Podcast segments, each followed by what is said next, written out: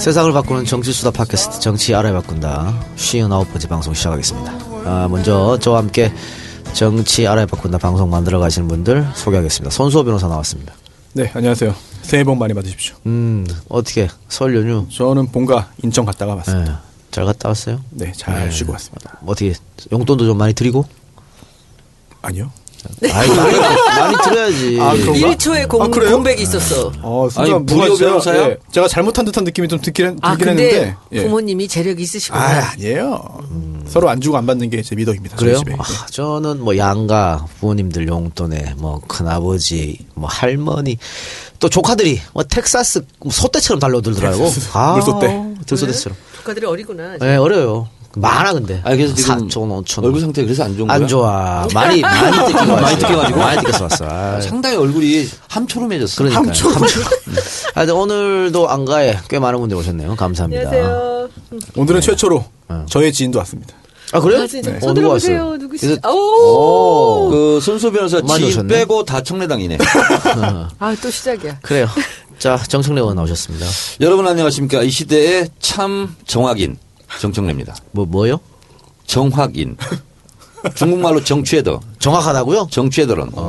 네. 뭘 정확하게 손, 정 의원님 때문에 이 방송도 지금 10분 delay 하고 있구만. 빨리, 안- 앞에서 빨리 안 끝내가지고. 어, 여러분, 어, 청래당 총재로서 어, 심심한 유감을 표현합니다.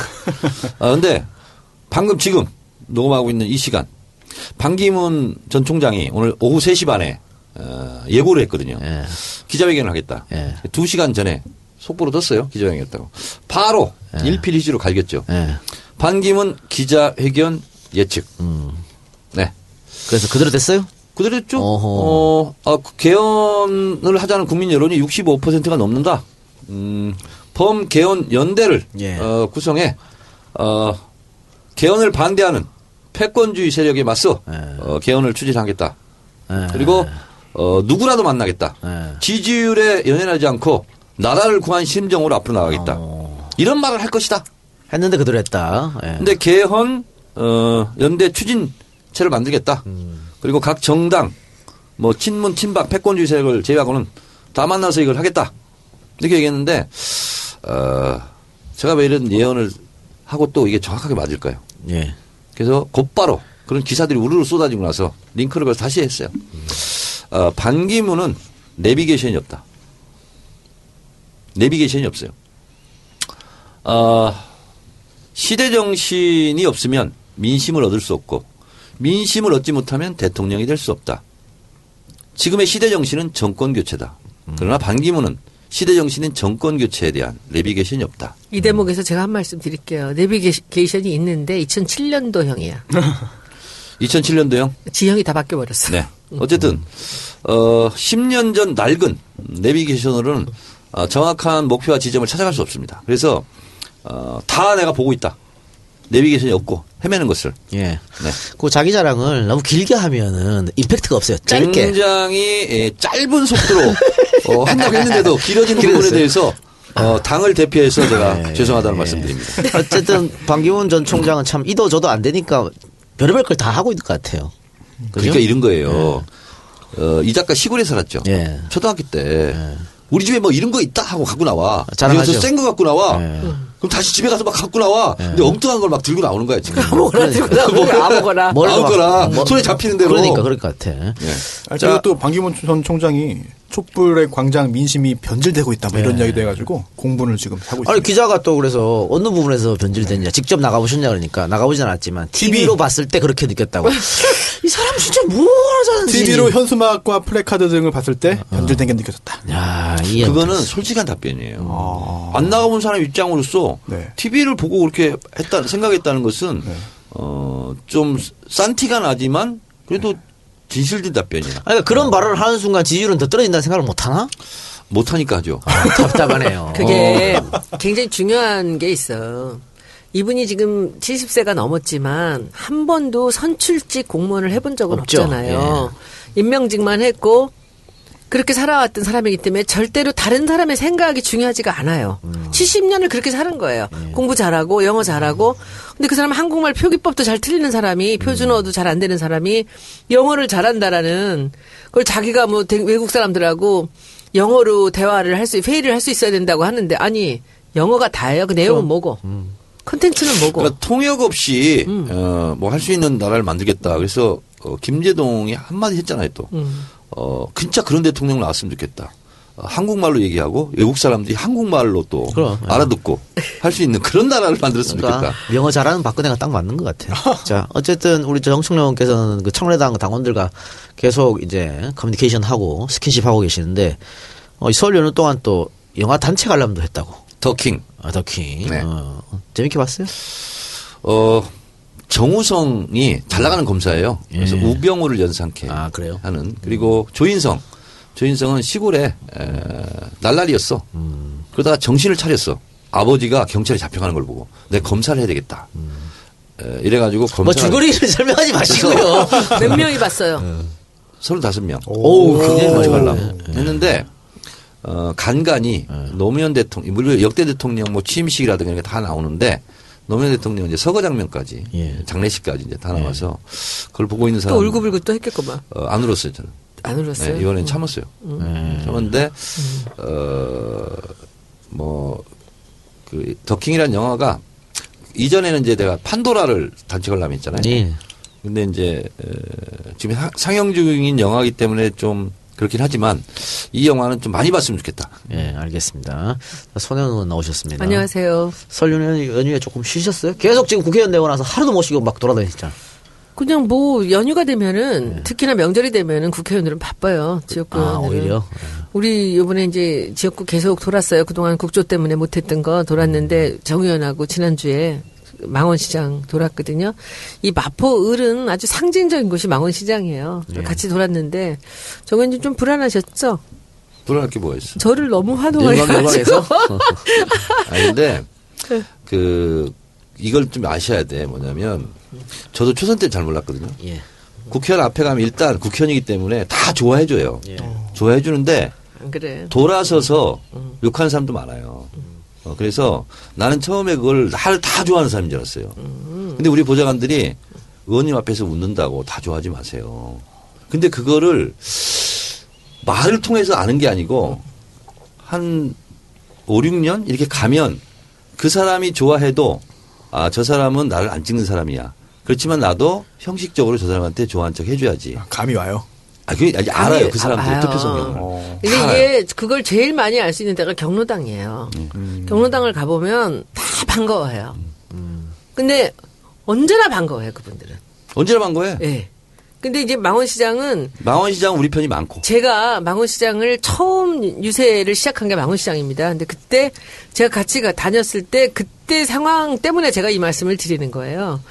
저는 거들떠도 안 보고 정청래 의원하고 끌어안으면서 울고불고 했던 그 기억이 그걸 때. 제가 일주일 뒤에 그리고 며칠 뒤에 계속 우리가 망원시장을 제가 선거 때 한 네 번 다섯 번을 갔고 이번에도 일요일 날 한 번 돌고 나서 이제 정 의원하고 같이 갔는데 이제는 다 웃으면서 너무 좋아해 주는 거지. 너무 좋아해 주고 둘이 같이 가는 걸 너무 좋아하더라고 사람들이. 근데 저기 청래당 당원들만 많다 그랬는데 음. 정청래 의원 나오셨습니다. 손수호 변호사 나오셨습니다. 그때 박수 안 쳤는데 손혜 의원 나오셨는데 박수 다 쳤어. 여봐. 왜 이러는 거야, 지금?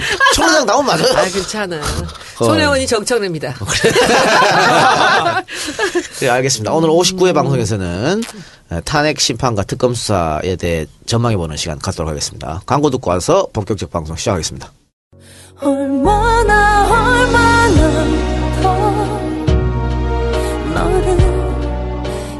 존경하는 국민 여러분, 안녕하십니까? 요즘 혼자 외롭게 있으면서 내가 이러려고 결혼도 못했나 라는 자괴감이 들 정도로 괴롭기만 합니다. 저도 현빈 씨와 야외에서 소박하게 송로버섯을 먹으면서 결혼하고 싶습니다. 그러다 보니 남들 다 하는 그런 예식장에서 결혼을 하면 혼이 비정상이 될 수밖에 없다. 그래서 스몰 웨딩은 대박이다. 제가 인터넷에 검색을 해보니 웨딧이 스몰 웨딩을 참 잘 한다. 웨딧 사이트를 들어가 보시면 전체적으로 그런 기운이 옵니다. 검색창에 웨딩이 아니라 웨딧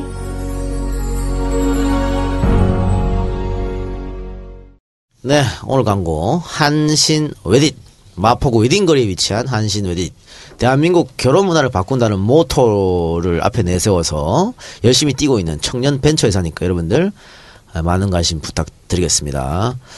아, 웨딩 거리를 살리고자 참 노력하고 있다고 하네요. 마포 지역 상권의 작은 업체들과 상생해서. 그러니까, 아, 좋아라. 그렇죠. 이 웨딩 업체를 운영하면서 여러 가지 뭐 꽃 가게도 있을 수 있고, 옷 가게도 있을 마포에 수 있고. 예, 마포에 있대요. 그래서 다 작은, 작은 저한테 한번. 연락 주세요. 제가 한번 갈게요. 아이, 그래, 연락 주시면. 혹시 마포 가봐 아닙니까? 예, 모르겠어요.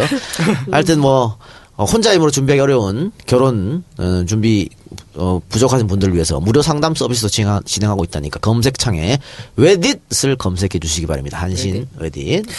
여러분들 제가 한 말씀 드릴게요. 그 요새 너무 어렵거든요. 예. 장사도 어렵고 산업들도 다 어렵지만 그래도 정치 알바에는 광고가 좀 있어야 돼요. 아, 네네. 그죠? 제가 열심히 잘 홍보할 테니까 특히 마포 계신 분들 한 군, 한, 한분 한 분 또 연락 아. 주시면 제가 열심히 잘 광고할게요. 역시, 그리고 예. 광고가 있어야 예. 저도 살고 예.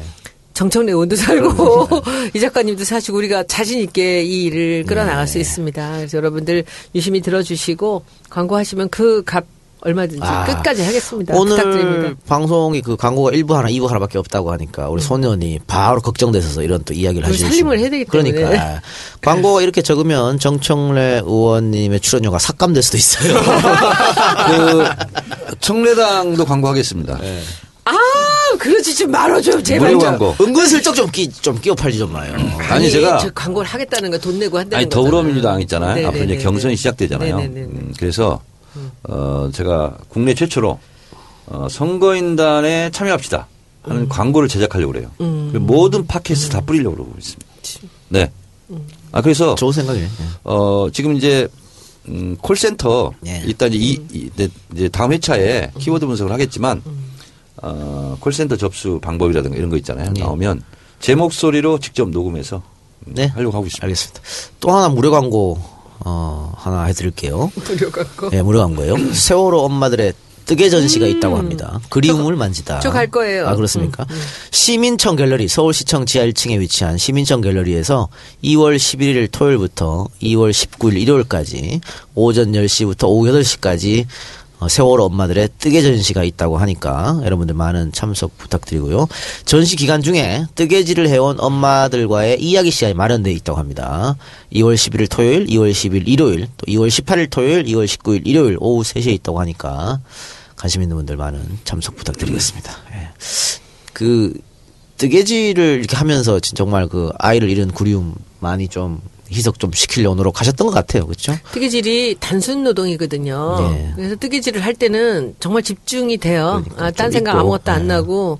저도 한때 뜨개질 좀 어렸을 때 되게 좋아했었는데 그래서 저는 꼭 가보려고 그럽니다. 음. 그래요, 예. 어떤 걸 하셨나. 실과 실이 엮이는 동안 엄마와 아이는 하나가 네. 된다고 그렇게 하네요. 예, 그림을 만지다 전시회 많은 참석 부탁드리겠습니다.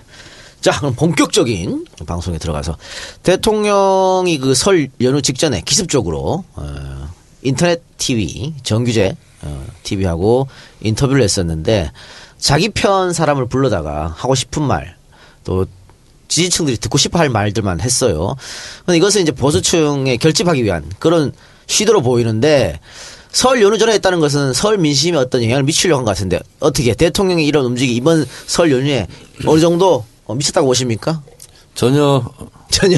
미친 적이 없고요. 예. 미친 것이 없고 예. 어, 국민들은 미친 거 아니야 이거 왜 이런 것을 지금 해? 네. 그러니까, 예. 어, 이렇게 생각했을 가능성이 많고 오늘 보도가 됐죠. 어, 더욱 충격적인 것은 어, 탄핵이 기각되면 다시 대통령직으로 복직되면 어떻게 할 거냐. 예. 아, 그랬을 때 검찰, 국회 그리고 체제 전복 세력, 노조 이런 데가 다 동맹을 맺어서 나 이렇게 한 것 같다. 언론. 언론. 근데 정리해야 되겠다. 뭐냐면 보복하겠다 이런 얘기죠. 그러니까 세상에 검찰하고 노조하고 동맹이 가능합니까? 언론하고 국회하고 노- 동맹이 가능해요? 쉽지 않죠. 음. 불가능이죠. 야 참나. 아니 저런 인간을 대통령이라고. 아, 정말 아니 나는 뭐 그런 복수심을 가질 수는 있다고 봐. 왜 양심의 자유가 있어. 복수의 자유도 있단 말이야. 근데 좀 가당한 걸 가지고 얘기를 해야 될 거 아니에요. 자기 나라지, 자기 나라. 손소 변호사는 네. 어떻게 시골 가서 이런 얘기 했었어요? 시골이라고 그러면 안 돼. 인천은 어떻게 네, 시골이라고 그래. 미안해요. 안천 인천 가서. 사람이. 안동보다 도시예요. 아, 진짜. 인천이. 인천 중에 아, 미안해. 부평인데. 아, 지금 저 세뱃돈을 많이 뺏겨 가지고 지금 정신이 없어. 이- 이성을 잃었어. 이성을 잃었어. 어떻게? 아, 가족들끼리 모였을 때. 얘기를 좀 해봤는데 네. 좀 피로감을 느끼는 듯한 느낌도 음, 있었어요. 너무 이게 듣기 싫은 얘기가 나오고 들으면 열받은 일만 계속 터지니까 음. 아 우리끼리라도 하지 말자. 사실 뭐 서로 뭐 지향점이나 가치관이나 이런 게 성향이 달라서 뭐 논쟁은 없었습니다. 그런 그런 논쟁은 없었고 항상 비슷하기 때문에. 네. 어, 저희 집을 얘기 좀 해드리면 안동이잖아요. 궁금해, 거기. 어, 안동 얘기인데 박근혜 얘기 한 마디도 안 했어요. 어. 한 마디도 없었어. 박근혜 싸움 나니까. 얘기. 아니 그 자, 가심이 없어 박근혜를 어. 가심이 없고 다음 대통령 누가 되냐 이 관심밖에 없어요. 문재인이 아니냐. 이. 작가한테 네. 대하는 태도들은 좀 바뀌시, 바뀌셨어요? 아니 저는 뭐 예전부터 아니, 이번에 내려가서 조금. 아니 이번에는 그러니까 어떻게 바뀌었냐면 이런 거죠. 처음에는 이제 계속해서 문재인 얘기를 하는 거예요. 아 문재인이 이번에 될 것 같은데 그런데 이 동네에서는 어 문재인이 안 된다고 그런다. 문재인이 되면 빨갱이 된다 이렇게 얘기한다 라고 내가 있으니까 굉장히 제 앞에서 조심스럽게 얘기하죠. 어, 그렇게 얘기하면서 결론은 뭐냐면 그래도 우리는 동영이 때문에 다 이번에 문재인 찌끄냈다고 다 그러더라고요. 몇 분이나 모였어요? 꽤 많이 모였죠. 야. 우리는 시골이기 때문에 굉장히 많이 모여요. 아. 거의 뭐 이렇게 큰- 큰 방에 같이 서 있을 수도 없을 만큼 많이 모여요. 아, 그래요? 다 그런 얘기 하더라고. 그러니까 저희- 집안에 한 명이 네. 이런 사람이 있으면 TK도 그 한 명 때문에 싹 바뀐다니까. 이런 비슷한 건데, 어, 그때 이제 우리 형님이 둘째, 바로 이제, 어, 그분 형님도 이제 환갑이 넘었네. 개인 택시를 오래 했어요, 대전에서. 그러니까 이제 많이 듣잖아요. 그리고 그때 큰 형님도 뭐 장사를 해요. 그러니까 사람들하고 막, 그게 많이 뭐 이렇게 대화를 하는 그 직업인데, 물어본다는 거 아니야, 우리 형님들한테. 이제 정청래는 어느 장관가? 그렇지. 그래서, 아, 그 뭔 얘기 했더니, 아, 그 문재인하고 친하잖아. 네. 아, 진짜 친하면 장관 가는 거예요? 아니, 그러니까 그 짜증나. 사람들이 시골 사람 그렇게 생각해요. 시골 사람들이 그러면서 아니 뭐 자네 동생은 문재인하고도 친하고 아니 대통령은 다 문재인이 되는 거 아니야? 안철수 끝났어. 다 얘기를 하는 거예요. 충청도야 충청도. 그래서 확실히 어, 문재인이냐 아니냐 이것으로 간 건 맞는 것 같고 네, 맞아요. 전선이. 맞는 것 같고 어 그리고 문재인이 될 거야. 아, 이게 절반 이상의 국민들은 그렇게 다 생각하고 있는 것 같아요. 음. 근데 그 우리 집안 사람들은 문재인이 되면은 동영이가 잘 나간다 이런 얘기를 하는 게 아니고 음. 문재인이 안 되면 쟤 큰일 난다. 그러시더라. 그게 더 간절해요. 그게 더 간절한 거예요. 큰일 나기 때문에 찍어야 된다고. 예. 무슨 큰일 나요. 저까지도 살았는데. 그러니까 더 어려운 판에서도. 근데 우리 큰 형님하고 둘째 형님이 저 때문에 정치에 관심이 많아요. 그 얘기를 하면서 그럼 뭐라고 이렇게 얘기했어요? 그랬더니 이렇게 얘기했대. 우리 동생은 안 갈 거고요. 손혜원 의원은 갈 거예요. 그랬대. 우리 좀 얘기할까? 네, 하세요. 우리 네. 시댁이 이제 서울에 계시지만 이제 어른들이죠. 갔는데 이제 거기서 우리 아주버님이 80이 넘으신 아주버님께서 우리 재수 씨가 이번에 너무 잘해서 좋은 평을 많이 얻었고 내가 아주 어깨, 어깨가 으슥해서 참 좋았어요. 우리 형님도 손 씨야 우리 제 우리 제 동서가 아이고 동네 사람들이 대전서도 연락 오고 다 연락 와서 잘했다고. 그때 우리 남편이 변한가. 밥상 정치 얘기하지 마. 어, 짜증나. 아, 그럼? 말로만 마누라 국회의원 나가니까 어쩔 수 없이 도와주기는 했는데 이 마음이 아직도 에이 뭘 말로만 도와주지 열심히 뛰더만. 많이 뛰었는데 예. 나는 이, 이 사람이 대선에서 또 누구를 찍을까 나는 의심이 들어요. 그래서 내가 그래서 야, 야, 밥상머리에서 정치 얘기하지 마. 그래서 네. 소리를 딱, 딱 깔아앉지 닥치세요. 포즈로 딱 그랬어. 지금 이 자리에서는 모두가 정치 얘기를 하기를 바라십니다.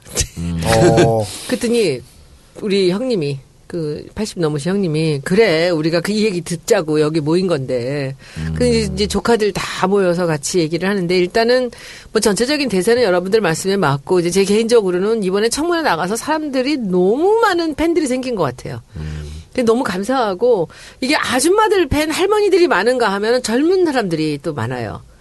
제 친구들조차도 사인 받아서 오라고 애들이 삐찍삐찍 내놓는 게 자기 뭐 며느리가 달랜다 뭐 우리 아들이 좋아한다 이런 식으로 하는데 이렇게 그냥 또 끝까지 나가서 우리가 저는 이제 매연이죠 저는 산토끼니까 산토끼를 잡는 게 제 일이니까 열심히 해서 한 표라도 더 모아서 그럼요. 한 표라도 어, 우리가 모아야죠. 대선에 잘 해보겠습니다. 질문이 하나 있습니다. 제가 어, 인천 갔다 와서 서울에서 또 이제 그 아, 일가 친척과 인척들을 이제 좀 뵀는데 안희정 지사에 대해서 호감을 표하는 보수층 그 이제 중장년을 예. 더해서 이제 그 노년층이 꽤 계시더라고요. 예. 그래서 저는 궁금한 게 전문가분들이시니까 정- 정말 궁금했어요. 어, MB의 녹색 성장도 개선할 거 있으면 개선하고 또 박근혜 정부의 창조 경제도 뭐 받을 거 있으면 받고 사드도 본인은 이제 반대하지만 일단 그 설치하기로 했으니 일단 뭐 설치하기로 한 거 아니냐라는 네. 그런 입장을 이제 표했다고 하는데 네. 저 정확히 직접적인 워딩을 못 봤기 때문에 네, 어느 네. 어느 정도 수인지 모르겠거든요. 네. 이거를 보고 어 일단 실제로 안희정 지사에게 표를 줄지는 모르겠지만 음. 굉장히 우호적으로 보시는 보수층이 꽤 있었거든요. 예. 이게 이번에 그 지지율 급상승에 좀 영향이 있는 겁니까? 저는 그 그런 워딩 때문에 지지율이 급상승한 게 아니고요. 그 중도 혹은 보수 나이 많으신 분들은 문재인이 너무 싫어. 어. 문재인이 너무 싫다 보니까 찾는 거야 민주당 안에서. 그러다가 이재명한테 가기도 하고 어? 안희정한테 가기도 하고 그래서 이제 안희정 지사 이렇게 많이 오른 게 아닐까 저는 그런 생각이 있죠. 본인은 어떻게 생각하세요? 제가 사실은 음, 이거 오면서 오늘 한겨레 신문 인- 인터뷰했잖아요. 인터뷰를 보도됐는데 그걸 보면서 들었던 생각이 있고 누구한테 이 얘기를 했어요. 안희정 지사가 지지율이 올라갈 것이다. 이재명과 비슷하든지 높아질 수도 있다. 하는 걸 내가 두세 달 전부터 계속 말했거든요. 어, 근데 이제 한계 상황이 좀 오지 않았나. 이런 얘기를 쭉 이유를 내가 얘기했더니 정치 알바 가서 절대 얘기하지 말라고. 근데 이거? 살짝만 얘기할게요. 제가. 누가? 아, 누가 그러더라고요. 왜냐면 하여튼 이유는 제가 이렇습니다. 제가 분석하는 것은 이재명 시장은 음, 파트너를 잘못 만난 겁니다. 그러니까 2002년도 때 노, 노무현이 아니라 이재명이 이제 이인재가 붙었어도 그런 효과가 났을 거예요. 왜냐하면 타도의 대상, 구화, 구태 이런 게 이인재였다면 지금은 문재인이 이인재가 아니거든. 그러니까 노무현의 파트너가 이인재였기 때문에 노무현이 확 올라갔는데 그렇죠. 이재명의 파트너는 이인재가 아니고 문재인이라는 문재인이기 얘기지. 때문에 그게 못 치고 그러니까 올라가는 거야. 네. 총선도요. 아무리 자기가 뛰어났어도 상대 후보를 잘못 만나면 국회는 안 되는 겁니다. 내가 99가 뛰어나요. 100이 뛰어난 사람이 있으면 내가 지는 겁니다. 내가 허접해. 40밖에 안 돼. 30 후보가 오면 이기는 거예요. 그래서 후보 구도는 내 노력으로 이룰 수 없는 신의 영역이거든요. 마찬가지로 후보 구도가 제일 중요합니다. 대선이든 총선이든 당내 경선이든.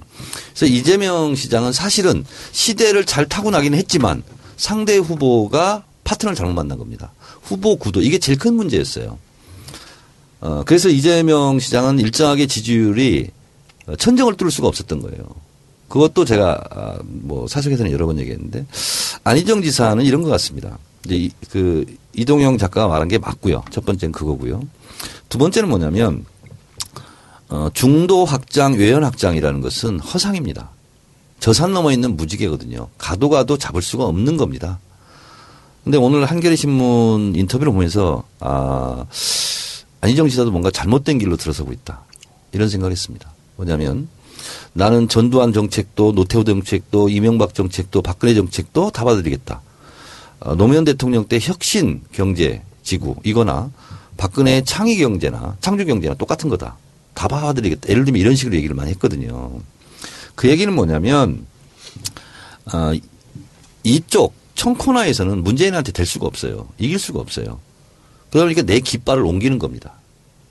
그래서 나는 이쪽 양쪽을 다 아루겠다. 이거는 이쪽에서도 저쪽에서도 표를 다 잃을 가능성이 많습니다. 그러니까 정당이라는 것은 파티잖아요. 제가 국회 사용법에 있었어요. 파트를 대변하는 거거든요.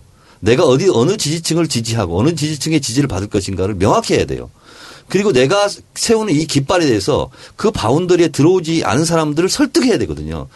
내가 그쪽 중도 확장을 해서 표를 얻겠다고 내 깃발을 꽂는 것을 그쪽 가서 꼽, 꼽는다고 표가 생기는 게 아니거든요. 그래서 어떻게 보면 약간 좀 잘못 가고 있다. 이런 생각을 오늘 한겨레 신문 인터뷰를 보면서 할 수, 하, 하게 됐어요. 그래서 저는 앞으로 안희정 지사가 음 소위 말하는 좀 그쪽에게 표를 얻고자 하는 욕심이 있기 때문에 그쪽으로 1, 어, 1미터를 옮겨가잖아요. 그럼 이쪽 진영에서는 50미터가 멀어져요. 그런 게 있거든요. 예, 예. 저도 한 예, 말씀을 하세요. 드리겠습니다. 예. 저는 그 지금 정 의원님 말씀하신 게 아주 일리가 있고 굉장히 정확한 분석이라고 생각을 합니다. 그러나 그 보수들이 비빌 언덕이 없어요. 예. 지금 그리고 실제로 지금 이 중장년층 분들이 그야말로 너무 외로워요. 지금 박근혜한테서 이 실망을 하면서 그렇다고 문재인을 찍을 수도 없는 이런 사람들을 저는 안희정 지사가 굉장히 잘 파고든다고 지금 생각을 합니다. 왜냐하면 그거는 문재인이 미칠 수 없는 곳이고 이재명도 미칠 수 없는 niche market이에요. 예. 빈 시장이에요. 그러니까 사람들이 미처 생각하지 못했던 그 빈 시장을 딱 들어가는데 이제 여기서 제가 보기에는 부분적으로는 정치적인 스킬이라든지 팀워크가 조금 그 좋은 사람들이 이 일사불란하게 전략을 짜지는 못하는 것 같아요. 개인기로 뚫고 나가는데 저는 굉장히 잘한다고 생각하고요. 그리고 한번 생각을 해보세요. 안희정 지사가 지금 솔직하게 자기가 솔직한 마음으로 대통령을 문재인하고 맞짱을 떠서 자기가 이길 수도 있다고 생각하겠어요? 저는 아니라고 봐요. 저는 하- 차차기를 볼 때 아니야. 그렇게 한다고 얘기를 하지만은 차차기를 봤을 때 이번에 확실하게 경쟁자들 다 죽여버리는 거예요. 그리고 존재감을 띄우, 띄우고 여기서 안희정이 문재인의 대항마로 나섰다라는 것 자체로 이 사람은 모든 그 승리예요 여기서. 그리고 우리 남편 아까 얘기했잖아. 그렇게 나, 나한테 절대 동의를 안 해요. 그냥 나만 찍어준 거야. 동의를 안 했는데 며칠 전에 벼랑가 내가 방에서 뭐 서재에서 뭘 하고 있는데 야야 뉴스 좀 틀어봐라 그래. 보니까 안희정 나와서 연설할 때 저거 좀 들어보래. 어. 얼마나 괜찮은지 좀 보라는 거야. 예, 예. 요새 진짜 쓸만한 애가 하나 나왔다는 아니, 거야. 그런 분위기가 있어요, 실제로. 보수가 그렇다니까 지금 제가 한마디만 더 하겠습니다, 여기서. 안심하고 너무 편하네. 손혜원 의원님 주장을 콜 받고 음. 그 표는요 그렇게 해서 확장된 표는 영원히 내 표가 아닙니다. 어. 일시적으로 내가 대추나무 있잖아요. 어, 연이 가다가 걸린 거예요. 그런 거고요. 내가 뿌리를 딛고 있는 내 표와 내 지지는 아닙니다. 그래서 다음 선거 때 되면 다시 달아날 표예요. 그거는. 그러면 그분 그분들이 보수의 어떤 새로운 사람을 기다리겠지. 네. 그러다 누가 나타나면 다 글로 확 갈 수 있는 거죠. 저하고 좀 내기 하나 하자. 이번에는요, 정 의원님 저하고 음. 이 작가님하고 에. 이번에 이제 경선 끝나면 문 대표가 이기게 되면 안희정 지사가 어떤 스탠스를 취할 것 같습니까? 자, 제가 다시 얘기할게요. 여기까지 안 하려고 그랬는데 반기문이 왜 지지율이 안 오르죠? 반기문이 지지율을 안 오르는 감이 것은. 애매해서. 퇴주잔 이런 게 아닙니다. 반기문은 본인도 말했듯이 진보적 보수주의자이잖아요. 진보도 아니고 보수도 아니에요. 보수주의자로 자리를 매김해야 15% 이상을 가져갈 수 있습니다. 근데 본인은 지금 보수도 아니고 진보도 아니기 때문에 그냥 있는 거예요. 그렇기 때문에 황교안이 올라가는 겁니다. 풍선 효과로. 그래서 반기문과 그 황교안은요. 어, 제로섬 게임을 할 거예요, 앞으로. 그리고 그 박스권이 20에서 25%로 가져갈 겁니다. 대선제이 본격적으로 들어가면. 합해서요? 합해서요. 그래서 반기문이 무너지면 황교안이 뜨고요. 황교안이 뜨면 반기문이 무너집니다. 그래서 한 명으로 정리가 되잖아요. 안희정한테 몰렸던 보수표 다 걸리갑니다. 그럼요. 회귀 본능이 있어요. 그래서 이것은 일시적으로 안희정 지사 그, 그걸로 올라갈 수 있지만 그게 안희정 표가 못 된다니까요. 민주당 간판을 달고 있는 한 그분들은 다시 돌아갈 사람들이라고 볼 수 있겠죠. 아까 반기문 얘기할 때는 보면 이 사람이 진보도 아니고 보수도 아니다.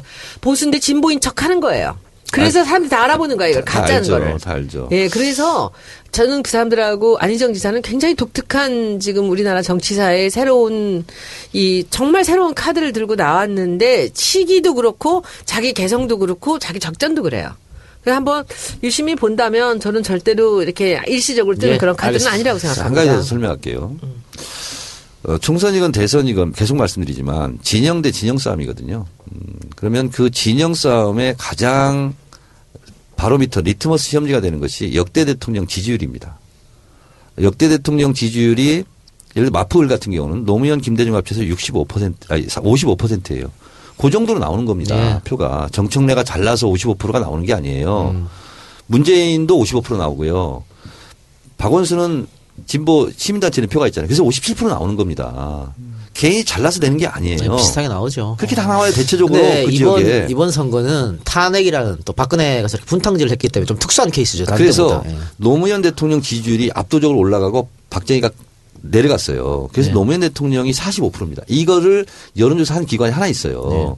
그래서 노무현이 45, 김대중이 15 이렇게 돼요. 그래서 60%입니다. 60%. 예, 예. 이 60%를 가지고 야당, 지금 야당이 나눠 먹는 거예요. 아무리 중도를 확장한다고 해보세요. 여기서 60%에서 밖으로 행군해가지고 80%까지 갈 수 있는지. 국민의당은 통해요? 거기 속해요? 예? 국민의당은 거기 속하는 거예요?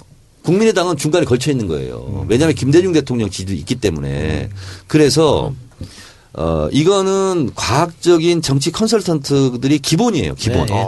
아니 근데 지역이라는 특성이 있잖아요. 우리가 막 지역구를 보는 게 아니라 충청도나 강원도 같은 데서 제가 지금 얘기하는 것은 전국 평균을 얘기하는 겁니다. 평균 말고 저는 안희정 같은 사람이 충청도에 우리가 아주 늘 고전하던 이 충청도에서 굉장히 큰 역할을 해줄 거라고 봐요. 자 안희정이 도지사에서 음. 어 그렇게 하면 진영 표가 그리 갔다면 다른 기초단체장들도 가- 다 그렇게 가는 게 맞잖아요. 음. 그때하고 지금하고 다르죠. 안희정이 그렇지 이렇게 뜨고 않습니다. 나오는데. 예. 자, 문재인이 음. 지금 상황에서요 50%가 안, 넘, 안 넘는 이- 이유가 진영 논리 때문에 못 넘는 네. 거예요 지금. 거기까지만 하고요. 이왕 이야기 나온 김에 하나만 더 여쭤볼게요. 오늘 경향신문에 김태일 교수가 칼럼을 썼던데 김부겸 음, 의원이 박원순처럼 중도 포기하면 안 된다. 정권 교체에 전혀 도움이 되지 않는다. 그러니까 지금 뭐 18원 후원 같은 어떤 조롱의 어, 어떤 후원을 많이 받는데 이러 이러지 말자라는 식으로 칼럼을 썼어요. 근데 이게 동감하는 편인데 김부겸은 굉장히 싫어하는 입입니다만 개인적으로는 어, 정권 교체를 위해서는 TK표를 생각해서라도 계속 끝까지 경선에 참여하는 게 좋지 않겠나는 생각인데 어떻게 생각하세요? 손수 변호사 먼저 얘기할래요? 네, 알겠습니다. 정리하십시오. 제가 얘기를 하면 정답이 나오니까 안 되죠. 정답이 나오니까. 알겠습니다. 오답을 좀 감사합니다. 내주세요. 감사합니다. 예, 참고로 김태일 교수도 TK에서 굉장히 열심히 싸운 사람입니다. 네. 예. 사실 정말 여러 후보가 당내 경선을 통해서 싸우면서 또 이제 어, 서로가 또 상호 보완도 되고 흥행이 되고 하면은 좋죠. 좋은데 현실적으로 제가 김부겸 의원이라면 흥이 안 날 것 같아요. 예. 왜냐하면 또 내일 자 아침 이제 세계일보에서 이제 나올 그 지지율 조사를 보면은요. 대선 후보 지지도가 전체 이제 10명 가까이 조사했는데 김부겸 의원이 꼴찌네요. 0.6%. 음. 이거 가지고 사실 동력이 생길까요? 사람이 뭐 붙을까요? 돈이 생길까요? 제가 볼 때는 이걸 가지고 끝까지 간다는 게 뭔가 희생 정신이나 뭔가 당을 위해서 정말 헌신하는 거 아니고서는 굉장히 굴욕적이고 자존심이 상하는 상황이 될 것 같아가지고 예. 끝까지 가면 좋겠지만 가지 않을 가능성이 좀 커 보입니다. 저는요. 예. 음. 이 정청래 의원 아까부터 이제 얘기하시고 굉장히 중요한 이 케이스 스타디라든지 정치권의 여러 가지 그 이제 룰이라든지 그 진리라든 바- 정석의 얘기를 하시는데 저는 늘 대중을 봐요. 대중성이 없이는 대통령이 될 수가 없어요. 국회의원도 될 수가 없고. 근데 그 대중성을 끌어내는 방법은 사람마다 다 개개인이 다릅니다. 그런데 지금 김부겸이라는 분도 마찬가지입니다. 이분이 똑똑하고 뭐 대구에서 경북에서 어떻고 어떻고 이렇게 해- 하더라도 이 사람이 대중을 잡는 힘이 없다면 예. 버티기 어려운 겁니다. 그리고 김종인 대표 같은 박사 같은 사람이 지금 저렇게 헤매고 있는 게 자기가 대중성이 없기 때문이에요. 예. 자기가 대중성 없으면 아무것도 못해요. 제가 아까 안희정 얘기를 하는 거는 안희정은 대중성을 올려가는 방법을 이미 잡은 거예요, 지금. 어디까지 갈지는 모르겠지만. 그런데 지금 김부겸이라는 분이 전 이 두 가지 아까 그 이제 그 판단에 얘기를 한다면 자기 스스로를 위할 것인가 당을 위할 것인가를 여기서 결정을 할- 예. 해야 될 것 같아요. 근데 그러면 그 질문을 다시 바꿔본다면 이 사람이 자기를 위해서 할까요? 당을 위해서 할까요? 그 질문을 던져보면 저 사람이 어떻게 할지를 보면 그 사람의 그 판단을 볼 수 있겠죠. 그 지금까지 보여준 강단같이 과연 이 당을 위해서 대구에서 깃발을 꽂는 일을 한다면 끝까지 갈 것이고 자기 지지율에 대해서 불편하고 부끄럽고 짜증이 난다면 간둘 것이고 그렇게 생각합니다. 그러니까 김 교수 칼럼 핵심 내용도 그거예요. 본인은 굉장히 처참하겠지만 참 계속 끝까지 갔을 때 이게 정권 교체를 위해서는 도움 되는 게 아니냐는 그런 결론이었어. 네. 어, 저의 정답 의견을- 시간. 네. 어, 김태일 교수는 훌륭한 교수입니다. 예. 어, 그리고 열린우리당 때 같이 활동을 했었고요. 음, 예. 그리고 영남에서 어, 진짜 몇 안 되는 훌륭한 그럼요. 진보적인 학자, 정치학자입니다. 저분이 말하는 게 다 맞습니다. 그게 정답이고요. 근데 이제 김부겸 의원 입장으로 보면 이런 거거든요. 내가 링에 올라가야 되는데 상대방이 너무 강해요. 링에 올라가고 싶지 않은 마음이 분명히 있을 겁니다. 떨리는 마음도 있고 다리가 후들거리는 것도 있고. 근데 제가 김부겸이라면 저는 아름다운 꼴찌를 하겠다라는 선택을 할 것 같아요. 그래서 어, 등수에 관계없이 아름다운 모습을 보이는 거죠. 마치 어, 대구에 가서 떨어졌잖아요. 처음에 갔는데도 예. 끝까지 투지를 갖고 해서 결국 당선이 됐잖아요. 그래서 오늘의 김부겸이 있는 거잖아요. 저는 그래서 어, 김부겸 의원이 아름다운 꼴찌 내가 아, 정말 이 등수와 관계없이 마음을 비고 한다는 것은 진짜 멋있게 할 수 있는 예. 기회잖아요. 그래서 그렇게 했으면 좋겠다라는 생각이 들긴 하지만 그것이 엄청난 고통이거든요. 예. 하루하루가 예전에 어떤 경선에 가서 되지도 않는 그 비전이 없는 상태에서 뛰는 걸 보고 하루하루 다리가 꺾여 나가는 것 같았다. 음. 그런 고통이었다. 이렇게 얘기를 하는 걸 제가 들었거든요. 그래서 그런 고통이 있습니다. 예. 그러나 그 고통은 언젠가는 누군가 알아주게 된다. 그런 면에서 본다면 김태일 교수처럼 해줬으면 좋겠다는 바람을 갖고 있습니다. 그러니까 김태일 교수 말 또 저도 그 칼럼에 동감한다 그랬는데 정권 교체를 위해서라면 우리가 이제 김부겸 의원이 만약에 나온다면 끝까지 우리가 좀 응원해주는 그런 게 필요할 것 같아요. 사실 인기도 굉장히 중요한데 더 중요한 거는 이제 당, 차- 뭐 제가 정당인은 아니지만 당 차원에서 볼 때 당이 지지도가 올라가고 당이 승리하기 위해서는 당이 보유하고 있는 그런 인적 자산들이 인기가 하나하나 올라가는 게 좋은 거잖아요. 근데 이제 안- 안타까운 점은 이 김부겸 의원 같은 경우에 굉장히 훌륭한 분이고 좋은 분이고 잘 알고 있는데 인격도 훌륭하고 핵심적으로 정권을 잡으면 뭘 하겠다. 뭘 위해서 정권을 잡겠다. 그걸 잘 모르겠어요. 이제 그런 거로 설파할 장이 아직 없어서 그런 건지. 얘기는 충분히 했는데 그런가요? 전달이 안 되는 건가요? 음. 못했던 것뿐인데 저는 정 의원님 얘기나 그 김 교수님 얘기 마찬가지지만 이분은 그 어려움을 극복을 한 번 했잖아요. 그 TK에다 깃발을 꽂았잖아요. 저 같으면은 제가 만약에 참모라면 저는 이런 조언을 드릴 것 같아요. 저는 끝까지 갑니다.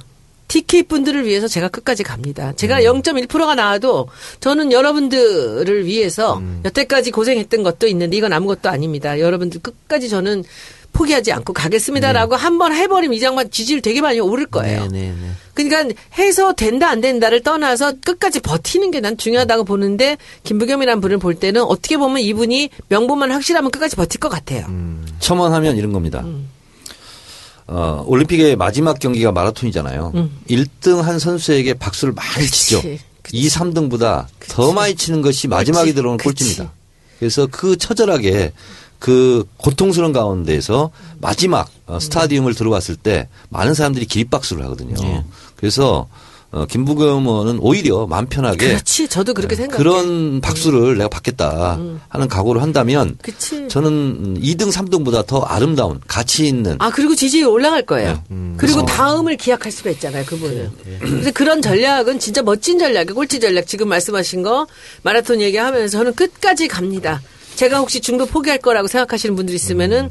절대로 마음을 바꾸십시오. 저는 끝까지 꼴찌로 몸이 부서져드는 저는 끝까지 마지막에 들어오면서 제가 당선 안 돼도 여러분들께 기립박수 받도록 하겠습니다. 이렇게 가면 저는 되게 멋진 그 승부가 될 거라고. 이번 이번 기회에 그러면은 팟캐스트 듣는 분들에게 한번 음. 정말 김부겸 의원의 핵심적인 정책이 뭐고 핵심적인 주장이 뭔지 전달하면 좋지 않을까요? 우리가 뭘 알아? 아니 얘기해도 자, 했다면서요. 근데 그 부분까지 제가 네. 좀뭐좀 과유불급적인 측면이 있지만 말씀드리면 어, 김부겸 의원이 지금 고전하고 있는 이유가 뭐냐면 당 정체성, 당 정치 노선, 강령과 좀 맞지 않는 아. 그런 어, 발언을 많이 했어요. 예를 들면 오늘인가 어제도 박근혜에 대해서 동정심 일고 있는 것 같다. 이런 발언들을 그러니까 대구에서 그런 말들을 네, 이런 발언들은 안 하는 게 좋고요. 오히려 반전으로 저는 이재명 같은 이재명은 2등에 2등을 해야 되겠다. 1등을 해 이런 마음이 있잖아요. 선두주자로서.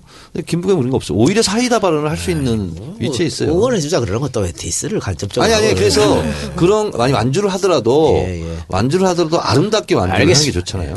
거기까지만 듣겠습니다. 그러면 듣고 그 박원순 시장 안 해요? 봉원시장 뭐 사퇴하셨는데 뭐 어떻게? 저는 이제 서울시장으로 돌아가셨으니까 그 선거 때 후- 운동도 못 해요. 그렇습니다. 네, 민주당 찍어달라 말도 아, 못 저는. 참 안타깝고 그렇지만은 그렇게 더 상처 입으시기 전에 이렇게 포기하신 건 잘한 거라고 생각하는데 여기서 문재인 후보나 지금 다른 분들이 다 같이 용기를 주고 참. 훌륭하신 분이거든요. 네네네. 그리고 이 이재명 뭐 그 안희정 김부겸 박, 박원순 다 정말 너무 중요한 자산 아니에요. 그럼요. 네. 누가 그래. 돼도 문제가 없을 정도의 사람들인데 이 안에서 서로 이 결국 국민이 선택하는 거 아닙니까? 아, 그럼요. 그래서 누가 국민 한 명 선택하면 그걸 다 몰아주는 걸로 합시다. 절대 헐뜯지는 예. 말았으면 좋겠어요. 저는. 어쨌든 이 방송 듣고 계실 김태일 교수님 감사합니다. 감사? 감사. 감? 감? 아니, 김 교수님이 가끔가다 팟캐스트 듣는다고. 네. 음, 저 몰랐는데 우리 시골 큰 집에 뒷집 사시더라고. 아, 진짜요? 어, 몰랐어. 서로 서로 몰랐어. 깜짝 놀랐어요. 서로 그래서. 예. 그래요. 자, 다른 얘기 한번 해볼까요? 박한철 소장이 퇴임을 이제 했죠. 31일. 어, 오늘. 오늘, 오늘이군요. 예, 퇴임식, 날. 퇴임식 네. 했습니다. 예, 퇴임식 했으니까 이제 8명의 재판관이 탄핵 심판을 진행하게 됐습니다. 박한철 소장이 퇴임사를 통해서 탄핵 심판이 좀 빨리 결론을 해야 된다. 이렇게 얘기를 했다고 하는데 본인으로서는 굉장히 좀 아쉬웠던 것 같아요. 근데 문제는 뭐냐면 지금 박근혜 그 변호인단, 대리인단들이 어, 논의를 지금 심각하게 하고 있다고 하는데 모두 사임하는 걸로 그렇게 되면은 이 탄핵 심판이 신속하게 결론이 안 나는 거 아닙니까? 그런 노림수가 숨어 있는 것 같습니다. 이게 헌법재판소 법의 규정이 있는데요. 이게 25조 3항에 있습니다. 이제 각종 심판 절차에서 당사자인 사인이 아, 변호사를 대리인으로 선임하지 아니하면 결국 심판 수행을 하지 못한다. 라고 돼 있어요. 그래서 이 대통령의 경우에 이 탄핵 사건에서 탄핵 심판 사건에서 이 지금 현재 그 선임되어 있는 그런 변호사인 대리인들이 다 사임해 버리면 절차 진행 안 되는 거 아니냐. 이런 노림수를 가지고 있으면서 결국은 이제 절차 지연을 노리는 것 같은데 어, 이런 보도가 나왔음에도 오늘 또 녹음하는 날 오늘 또 새로이 또 변호사 한 명을 선임했거든요. 추가로 정말 사임을 하려는 건지 도대체 뭔지 좀 오락가락하는 것 이거 같습니다. 우리가 지금 31일 날 녹음을 하니까 2월 1일 그러니까 내일 네. 이 방송 나갈 때는 오늘입니다. 그렇습니다. 오늘 결정을 한다고 이렇게 얘기가 네. 나오고 있어요. 그러면은 그 새로이 들어간 그 변호사는 하루 하고. 하루 만에 사임할 건데 과연 선임을 했다? 어. 좀잘 이해가 안 가는데요. 근데 지금 사실은 뭐 이게 지연 전략을 펼쳐도 어차피 박근혜의 처벌은 면치 어려울 것이다. 근데 왜 이렇게 지연 전략을 피냐? 결국은 이정미 재판관이 사임할 때까지 시간을 끌겠다는 거 아니겠습니까? 그렇습니다. 일단 그렇게 끌어버리면 헌법재판관이 7명이 되는데요. 이제 23조에 따르면 헌법재판소법 이제 그 정족수가 심리 정족수가 7명이에요. 그래서 무조건 7명 이상이어야만 헌법재판소가 심리를 진행할 수 있습니다. 그런데 7명이 딱 됐잖아요. 여기서 정말 극단적인 예입니다만 어, 탄핵을 반대하는 헌법재판관이 한 분 계시다고 가정을 할게요. 그냥 그만둬 버립니다. 그러면 여섯 명이 되니까. 아무것도 못 하거든요. 새로 누군가를 임명해야 되는데 여기서 어, 대통령 권한 대행인 황교안 국무총리가 임명을 안 하면 여섯 위헌적인 사태가 유지되는 건 당연한 거고 뭐 국민적인 공분을 사겠지만 여섯 명밖에 남지 않은 헌법재판관이 있는 헌법재판소로서는 탄핵 사건 심판을 진행을 못한다. 못해요. 방법이 없다. 네. 음. 아니면 뭐 혹시 한 분이 심하게 아프다든가. 아 그렇죠. 예, 그것도 갑자기- 역시 같은 내용입니다. 갑자기 실종된다든가. 그렇습니다. 일. 자는데 참 저도 깜짝 놀랄 어, 주장을 하는 분의 페이스북을 제가 지금 보고 있습니다. 신봉기 교수라고 어, 이분이 이제 어, 경북대 로스쿨 교수고 지방자치협회 무슨 뭐 뭘 하고 계신 분인데 이분이 이제 어, 페이스북을 통해서 어, 쓴 겁니다. 이런 겁니다. 헌재 첫, 첫 문장 이렇게 시작합니다. 헌재 결정 참여 정족수로 더 이상 왈가왈부하지 않기를 바란다. 특히 언론인과 기자분들 꼭 아래 글을 참고해 주시기를 부탁한다. 약간의 시간을 들여 사안을 정리했다. 쭉 이렇게 정리했는데요. 결국은 이거예요. 뭐냐면 이 탄핵 대통령 심판권을 심리에 참여한 교수가 퇴임하더라도 본인 서명을 한다는 거예요. 주장이. 음. 그래서 정족수로 왈가왈부 하지 마라. 그러면서 쭉 예를 들었어요. 뭐냐면 이재화 재판관이 1999년 12월 29일 날 퇴임했어요. 근데 2000년 2월 24일 날 한 헌재 판결에 서명을 했다는 거예요. 어, 이름 들어갔다. 이름 들어갔다는 거예요. 그리고 이제 우리가 보통 어, 조재현 조대현 재판관 같은 경우가 2011년 7월 10일 날 퇴임했어요. 근데 퇴임 이후인 2011년 7월 28일 날 어, 헌재 판결에 이름을 넣었다는 거예요. 그래서 정족수 문제로 어, 하지 마라. 얘기하지 마라. 이렇게 어떻게 보면 새로운 또 도발적인 이런 글을 쓰셨어요. 좀 약간 의문이 있는데요. 이게 그 이름이 올라가는 거는 이제 변론 읽- 읽- 좀 읽어보시고. 예, 예. 변론이 종결되는 걸 기점 시- 기준으로 해가지고 하는 건데 네. 지금 이게 그 법조문을 보면은 아예 심리를 이게 이정미 재판관이 그만 이제 그 퇴임하고 임기 만료로 퇴임하고 그때도 재판이 안 끝나면 네. 그다음에 재판을 계속 더 해야 되잖아요. 예. 그런 상황에서 한 명이 더 이제 그 거리되거나 뭐 사망하거나 뭐 사임하거나 했을 경우에는 그게 문제가 되는 거예요. 재판이 안 끝난 상태에서 여섯 명이 요- 되면 그게 문제가 요 페이스북 밑에 댓글에 보면 서울대 한인섭 교수 있잖아요. 예. 이게 사실입니까? 막 하고 이제 뭐 묻기도 하고 막 그래요 댓글로. 하여튼 뭐 그건 좀 논쟁이 필요할 부분인 것 같고요. 그러다 보니까 지금 대통령 측에서는 시간을 계속 끌려고 그러니까 하고 시간 있는데 끄는 거는 명확하게 보여요 대통령이. 아니 증인도 갑자기 29명을 신청하고 예. 그 중에 10명은 채택이 됐죠. 예. 예, 그리고 나머지 또 추가적으로 증인을 신청한다고 하고 있고 음. 이런 상황에서 또 한 가지 국민적인 공분을 또 사는 그런 안이 하나 그 발언이 하나 있었습니다. 나경원 의원. 네. 네, 나경원 의원. 황교안 권한대행이 헌법재판관을 새로 임명해야 된다. 왜 그렇게 주장했다고 봐요? 제가 볼 때는 아 이거 역시 좀 시간을 끌어보자라는 네, 그런 그렇습니다. 것 같은데 맞나요? 나경원 의원은 반기문을 지지하고 있잖아요. 네. 어, 반기문에게 전열 정비할 시간을 줘야 됩니다. 아. 그리고 반기문이 반기문의 승리의 길 이거를 이제 어, 보고서를 작성했, 작성했고 TV조선이 보도했거든요. 결국은 이것도 저것도 아니고 신당 창당을 하는 게 승리의 길이다. 시간이 없네요, 지금은. 네, 그러니까 3월 초까지 신당 창당이 물리적 불가능합니다. 아, 그러면 시간을 좀 더 끌어서 반기문이 정당을 만들 시간까지 시간을 벌자. 저는 그런 거였다고 저는 추론합니다. 이게 굉장히 효과적인 방법일 수 있는 것 같아요. 왜냐하면 일단 그 증인을 대거 신청해가지고 재판을 더 열리게 만드는 거는 효과는 약간 미미하지만 그래도 실효성이 현재 있고요. 재판이 결국은 2월까지 재판이 열리게 됐으니까요. 또 아, 대리인단이 이제 이렇게 사임해버리면은 그 다음에 진행 못하는 거 아니냐. 심판 수행 못하는 거 아니냐라고 해서 또 논란을 야기해서 시간 끄는 방법이 있겠고요. 또 하나가 갑자기 대통령이 재판 끝나기 직전에 내가 나가겠다. 라고 하면은 헌법재판소 재판관 입장에서는 나오겠다는데 갑자기 끝날 때 즈음에 나오지 말라고 할 수도 없고 또 나간다고 했다가 또 안 나갈 수도 있고 이렇게 시간 끌 수 있고요. 또 이게 결국은 헌법재판관을 임명하는 게 시간을 제일 많이 끌 수 있는 것 같아요. 왜냐하면 임명할 임명할 수 있고 한다는 가정하에 누구를 임명하겠느냐 그 절차를 또 진행을 해야 되잖아요. 그래서 여러 논란이 있잖아요. 이 논란 끝에 임명을 합니다. 임명을 하는데 그 후에 임명 절차가 또 인사청문 절차를 거쳐야 돼요. 그렇다면 또 여기서 또 시간을 또 끌 수가 있습니다. 그두달 전쯤에 지명을 해야 되거든요. 네. 그리고 또 설령 이 모든 난관과 국민적인 혼란을 극복하고 뭐 감수하고 임명이 됐어요. 그러면 그 임명된 헌법재판관이 신임 헌법재판관이 이 방대한 그동안에 진행되었던 사건 기록을 또 검토를 해야 돼요. 예. 난 다시 읽, 읽어보겠다. 네. 시간을 달라. 그렇죠. 당연히 시간이 필요하겠죠. 그리고 또 어, 대리인단이 사임하고 새로운 사람이 들어와도 변호사들이 또 검토를 해야 됩니다. 예. 하여튼 시간 끌기 그렇죠. 위해서는 여러 가지 꼼수가 좀 동원될 것 같아요. 변호인단이 검토할 시간이 또 필요하겠죠. 예. 하여튼 뭐 그런 건 꼼수 같은데 좀 시간을 두고 우리는 뭐 일단 지켜봐야 할 것 같고요. 특검 이야기로 한번 넘어가 볼까요? 자연스럽게. 특검 수사가 이제 1차 수사 기한이 2월 말로 끝납니다. 연장이 한 달 가능한가요? 그렇죠? 네, 30일. 네. 그런데 그게 이제 뭐 황교안이 사인하는 거죠. 예, 대통령의 승인인데 예. 뭐 형식적으로는. 권한 대행이 예. 하겠지만 뭐 결정하겠습니까? 대통령이 결, 박근혜 대통령이 결정해서 뭐 어. 그에 따라 하겠죠. 그것도 우리가 알 수 없는 문제고, 어, 그리고, 어, 2월 말 끝나기 때문에 이제, 음, 연장이 안 된다고 가정했을 때, 네. 지금 특검에서 집중적으로 보는 부분은 아마 대통령에 대한 직접 수사, 특검에서 2월 초에는 해야 되는 거 아니냐라고 얘기했던 것 같고, 어, 동아일보 단독 기사가 하나 나왔죠. 예. 2월 8일에서 10일 사이에 하기로 잠정 이제 합의했다. 합의했다고. 근데 네. 그건 대통령실과 합의를 해야 되니까. 그렇죠. 예. 예, 조율 중인 예, 거죠. 그러니까 10일 이전에는 할 것 같고요. 그 다음에 문제가 우병우 전 수석은 어떻게 되느냐. 아직 다른 사람 다 구속됐는데 우병우는 아직 소환 조사도 안, 돼- 안 했어요. 그 그렇습니다. 문제. 그리고 이제 이재용 부회장에 대한 영장 재청구.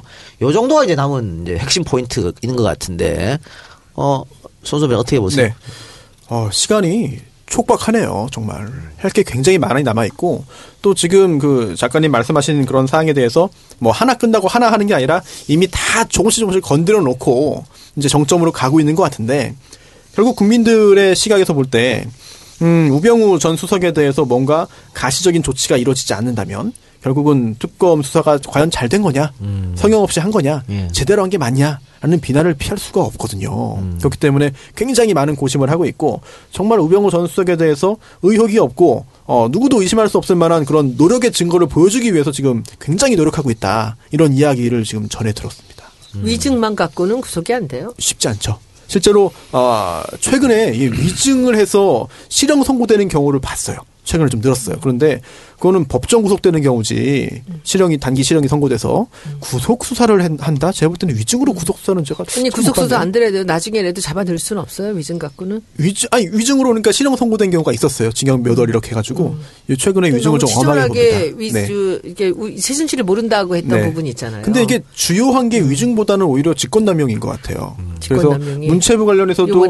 예, 두 번의 이른바 찍어내기 있었잖아요. 다섯 명 인사. 네, 그래서 최초에 이제 그 김기춘 전 실장 이 주도한 것으로 현재까지 파악되는 대통령이 있는지는 아직 확인 안 됐습니다만 그 위에 거기서 1급 관련돼서 여섯 명을 이제 조치를 했고 그 다음에 작년인가요? 작년 여름쯤인가 제가 정확히 기억 안 나는데 여기서도 아, 우병우 전 수석이 이제 그 문체부의 국, 국장 과장 실장 요 이런 인사들에 대해서도 산하 기관으로 전보 발령했는데 여기에 대해서도 그 결국은 문체부 장관에게 압력을 행사했다. 이거는 또 혐의를 혐의점이 있다고 하죠. 유병우에 대해서는 우리가 그 알카포네 사례를 한번 좀 봤으면 좋겠어요. 알카포네가 얼마나 많은 사람을 죽였다고 네. 알수 알고 있습니까? 그런데 마지막에 이 사람이 구속된 제목이 뭔지 아세요? 조세 포탈. 탈세였어요. 지난번 얘기했어요. 네, 그래서 저는 우병우를 어떻게 우병우를 집어넣지 못하면은 우병우를 잡아들이지 못하면은 이, 이 시민들의 이 분노가 저는 풀리지 않을 것 같아요. 근데 특검이 어느 정도 증거를 계속해서 확보하고 있는 것 같은데 결정적인 몇 순간에 부를 것 이게 같아요. 진짜 믿고 법꾸라지는 김기춘이 아니고 우병우야 지금. 근데 제가 보니까 오늘 미얀마 대사 수환했었잖아요. 했는데 미얀마 대사가 그 불었죠. 공항에서 내려서 내려서도 아니라고 절대 자기는 그런 엄청. 당당하던데요. 그러더니 몇 시간 만에 다 불렀다 그러거든. 그렇지. 물증의 힘이죠. 그러니까 특검이 다 준비해놓고 불렀다는 거잖아요. 그것처럼 우병우 부를 때는 뭔가 다 준비해놓고 부르지 않을까 이런 기대를 한번 해봅니다. 이게 최순실 특검법에 그 수사 특검의 수사 대상이 쭉 나열되어 있잖아요. 14개가. 그중에 2조 2조인데요. 2조 9호가 우병우 전석입니다. 이거 한번 읽어 드릴 테니까 굉장히 흥미롭습니다. 어, 1호부터 8호까지의 사건과 관련해서 우병우 전 청와대 민정수석 비서관이 민정비서관 및 민정수석 비서관 재임 기간 중 최순실, 괄호 열고 최서원 등의 비리 행위 등에 대해서 제대로 감찰 예방하지 못한 직무유기 또는 그 비리 행위에 직접 관여하거나 이를 방조 또는 비호하였다는 의혹 사건에 대해서 특검 수사 대상이에요. 예. 그래서 가족회사 뭐 가족회사 비리 이런 거 있잖아요. 거기다가 네. 검찰 특별수사본부 네네. 수사 내용 이걸 그렇죠. 뭐 빼냈다. 유출하고 이런 뭐 것도. 이런 것까지 네. 추가됐고 또 공무원 찍어내게 했다. 그렇습니다. 이런 거까지 추가했고 어쨌든 가족회사 뭐 이런 부분은 큰 게 아니더라도 맞습니다. 됐을 때 저는 어, 다른 측면을 떠나서 특검의 입장으로서는 우병우 구속시키고 싶지 않겠어요? 하고 싶죠. 네. 그게 성과인데요. 그리고 또 가족회사 정강에 지금 10억 원의 좀 수상한 뭉칫돈이 입금됐다. 그런 것도 지금 뭐 이야기가 흘러나오고 있거든요. 그리고 이제 특검에 차출된 음, 검사들 있잖아요. 입장으로 보면 우병우하고 어떻게 보면 대결이잖아요, 지금. 네. 그래서 여기 성과를 내지 못하면 자기한테 피해가 또 갈 수도 있잖아요. 그렇습니다. 근데 실제로 김기춘도 우리가 진짜 그 많은 죄를 저질렀는데 모두 아무것도 잡지 못했는데 이번에 드디어 부- 블랙리스트. 생각지도 않았던 블랙리스트잖아요. 그러니까 이 우병우도 우리가 좀 기대를 한번 해보고 저는 제발 좀 이 특검에서 힘 좀 내주셔서 우병우는 반드시 자, 예언합니다. 어, 네. 구속될 것 같습니다. 에이씨. 아니, 지금 이재용 지금- 이후로 나 진짜 이거. 지금 굉장히 열심히 믿을 수가. 없어 속상해. 아, 정말 믿고 굉장히 싶은데 열심히 하고 그래요. 자, 아까 그 미얀마 대사 얘기 잠깐 했는데요. 유재경 그 주 미얀마 대사가 특검에 조사 받으면서 최순실이 추천해갖고 대사가 됐다는 사실을 인정했고 체포영장이 지금 청구됐다고 합니다. 이게 전형적인 이제 최순실의 인사농단 의 사건 이게 또 또 한 번 드러나는 건데요. 이 사람이 삼성 출신이라면서요. 삼성 그러면- 전기. 그렇죠? 그러면 네. 삼성에서 정유라한테 막 지원해 준 거 이런 것도 다 역시 최순실과 연관이 있었던 것 같은 게 같은 게 아, 그건 입증이 다 되는 뭐 거고. 나오는데 또 하나는 억지로 했다 이거지. 미얀마에 이 사람을 자기 지인 최순실이가 보내면서 미얀마에 어떤 뭐 케이팝이나 한류 사업을 해서 또 뭐- 뭔가 빼먹으려고 했던 거 이게 또 드러난 거 아니겠어요? 알선수세죠. 알선수세. 770억짜리 사업이 있어요. 건물 짓는 건데 그거를 이제 사실은 이제 이게 어디까지 지금 연결되냐면 ODA까지 지금 이제 이것이 이제 연결이 되고 또 외교 횡락 문제가 또 나올 거고요. 어 그래서 시간이 너무 없어. 결국은 음, 700억 무슨 건물을 지었고 거기에 대한 무슨 어, 차명 지분을 음, 받은 받은 거 아니냐 이런 의혹도 있고. 파도 파도 끝이 없구만. 어, 그래서 어 이코 ODA 자금은 코닉 코이카가 이거 관리하는 거거든요. 예. 외교부에서 인사를 하는 겁니다. 이거 보통. 예. 근데 이건 뭐 전혀 엉뚱한 예. 어 무슨 삼성 출신을 예.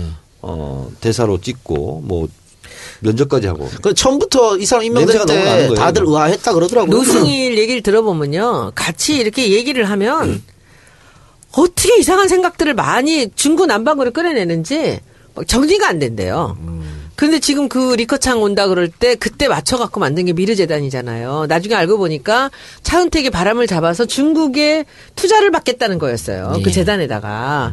그러니까 그런 것들을 생각을 막 해내고는 옆에서 누가 바람을 잡아주면 걔를 그 자리에 이 자리에 저기 갖다 쓰는 거지. 고영태도 쓰고 차은택도 쓰고 이러면서. 그러니까 이 모든 일에 지금 우리가 밝혀낸 게 반도 안 되는 것 같다라는 얘기죠. 쓰- 들어가 보면 이제 별개 별개 다 그러니까. 나오는데 안 뻗친 데가 없어요. 그러니까요. 좀 너무한 것 같아요. 진짜 정말 너무한 것 같아요. 그런데 그래서 지금 지네들은 딴 소리 하고 있잖아. 근데 최순실이 어떻게 보면 좀 대단하지 않아요? 그러니까. 아니, 이 모든 무대를 어떻게 간수하고 아니 어떻게 다 이렇게 컨트롤하고 다 했어. 그러니까 애들이 그렇게 얘기해. 그걸 일곱 여덟 개 차명 폰으로 대포 폰으로 다한 명 한 명을 따로따로 그러니까. 그걸 어떻게 계산을 다 하고 있었는지 너무 신기하대. 저는 못 해요. 예. 그러니까 이 부정부패가 멀티태스킹. 부지런해야 돼. 손수 변호사는 내가 보니까 거짓말 하려면 머리가 좋아야 되거든. 거짓말을 거짓말로 덮어야 되니까. 그럼. 진짜 사기꾼들이 머리 좋아요. 어, 그리고 돈을 많이 먹으려면 부지런해야 돼. 근데 손수 변호사는 그 정도로 부지런한 것 같지가 않아. 남 저는- 얘기하지 마세요. 본인 얘기하세요. 저 엄청 부지런한데 네. 머리가 안 좋은 것 같습니다. 본인 얘기하세요. 본인 얘기. 뭐요? 뭐? 언제부터? MBN 언제 나가요? 어? 언제부터 나가 MBN은? 이번 주 일요일 날. 일요일 날. 자, 정, 끝나기 전에 정치권 얘기 하나만 음. 해보고 끝낼까요? 자, 새누리당이 그 당명을 바꾼다 그래서 대국민 공모를 했어요. 그러면서 후보 세 개 안을 냈습니다. 네. 국민제일당, 음. 세빛한국당, 으뜸한국당 어, 이렇게 선정했다고 26일 밝힌 바 있는데 음. 오늘 말이죠. 이거 어. 다 나가리. 어, 이거, 이거 안 하기로. 어, 어. 여론 재수렴 후에 당면 개정 한다고, 한다는데, 내일 우총에서. 근데 이거 내일 우총에서 그냥 나가리 될 것 같다는 생각이 드는데, 요 댓글들이 재밌, 재밌더라고. 손혜원 의원 패북 봤냐? 이렇게.